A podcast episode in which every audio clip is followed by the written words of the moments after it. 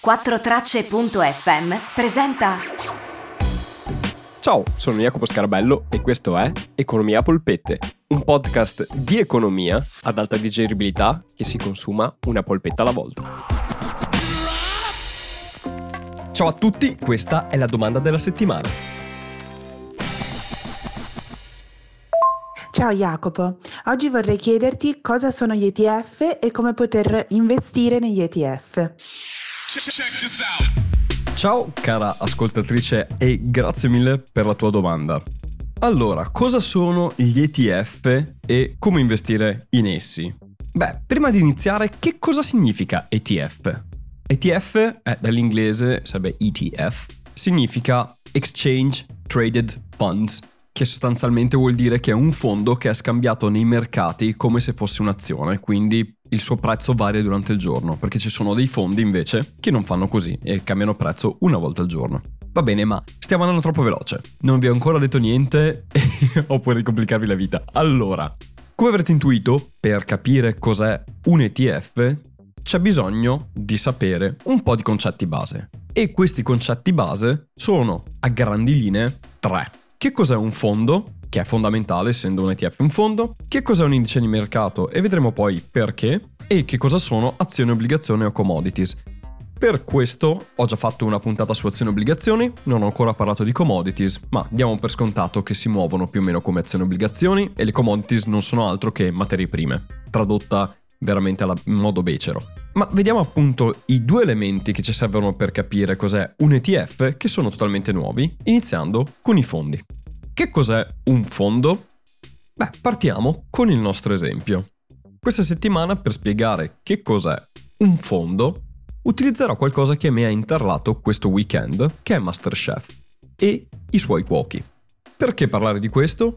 Perché sostanzialmente cosa fanno i nostri cuochi? Io mi ricordo solo di Canavacciuolo, perché mi è simpatico, gli altri mi spiace, non mi ricordo i nomi. Cosa fanno loro? Loro hanno tanti ingredienti a disposizione, come delle azioni o delle obbligazioni, e li mettono assieme per bilanciarli e creare un prodotto nuovo che abbia delle caratteristiche diverse dai prodotti che hanno utilizzato inizialmente e che abbia anche un valore aggiunto.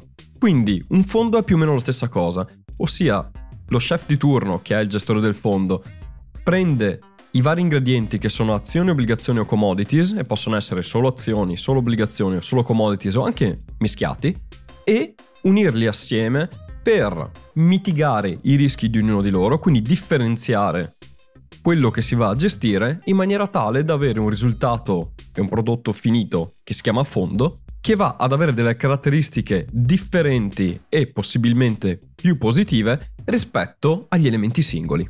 Perché? Perché un'azione presa singola può essere che sia culo nel sceglierla, prende parte e continua a crescere e ci fa guadagnare tanti soldi, ma se si sfiga si prende una che continua a perdere e perdiamo tutti i nostri soldi. In un fondo ci sono azioni di diverso tipo che vanno a bilanciarsi.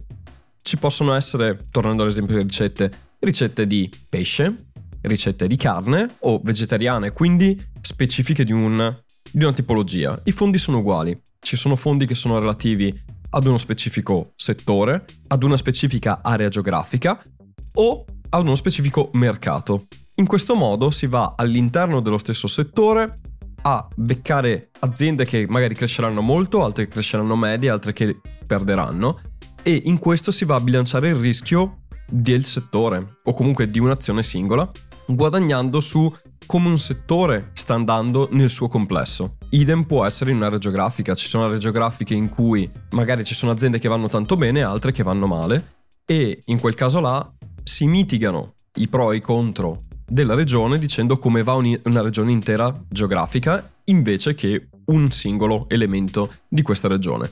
Uguale a un piatto in cui si hanno magari ingredienti che sono o troppo zuccherati o troppo acidi e si vanno a bilanciare con gli altri ingredienti creando un piatto nuovo che ha dei gusti molto più bilanciati.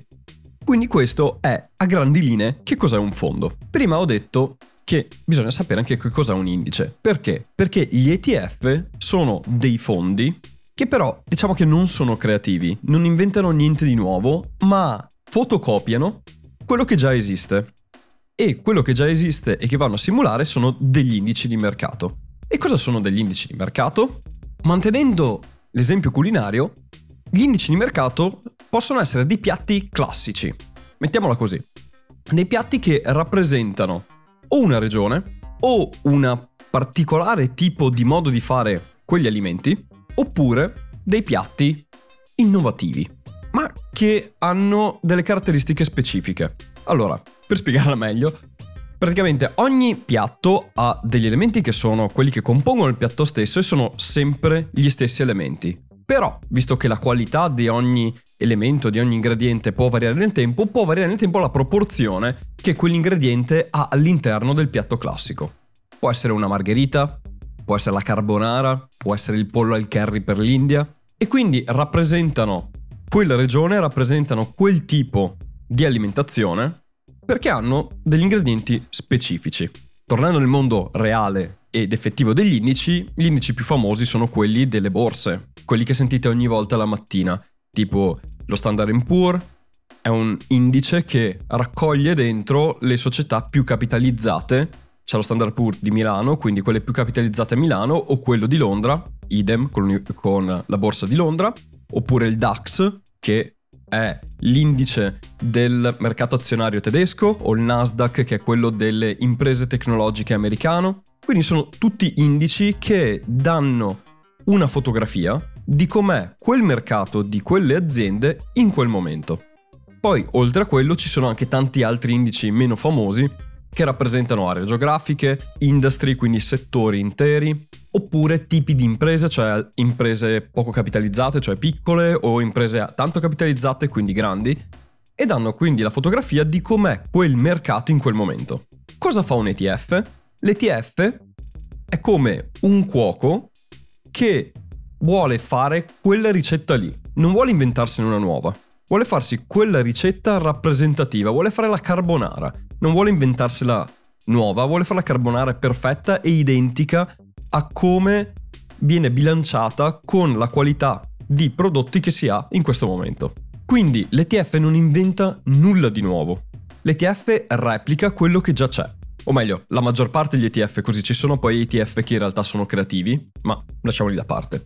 Quindi l'ETF non inventa nulla di nuovo e qual è il suo vantaggio? Beh, ha da un lato il fatto che è un fondo passivo, quindi non si inventa niente ma deve solo, tra virgolette, replicare quello che l'indice già sta facendo. Quindi chi l'acquista ha dei costi di gestione bassi ed è un lato positivo. Il secondo è che come tutti i fondi va a diversificare il paniere di investimenti che una persona ha. Quindi invece che andare a comprare un'azione singola che ti espone come investitore di un rischio specifico, ti prendi un bel fondo che va a mitigare con tanti rischi differenti che si vanno a bilanciare, si spera.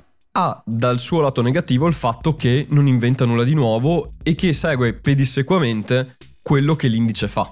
Conviene molto a chi vuole tenere comunque un profilo di un certo livello perché è molto più bilanciato di un'azione singola o di un prodotto finanziario singolo ed ha un costo di gestione molto basso perché tutti i fondi, non l'ho detto prima, hanno dei costi e più il fondo è attivo, quindi è autonomo, più costa gestire il fondo perché chi lo gestisce sostanzialmente vuole essere pagato per quello che fa. Un fondo passivo come un ETF ha dei rischi più bassi perché ha il rischio dell'economia e quindi non c'è il rischio che si facciano delle scelte che possono far perdere anche quando l'economia cresce e quando l'economia va bene. Però ha un grosso limite. Se l'economia cala, non esci, il gestore non ha la possibilità di gestire i fondi che ha per bilanciare il fatto che l'economia sta calando. Quindi te la subisci con tutto il calo dell'economia.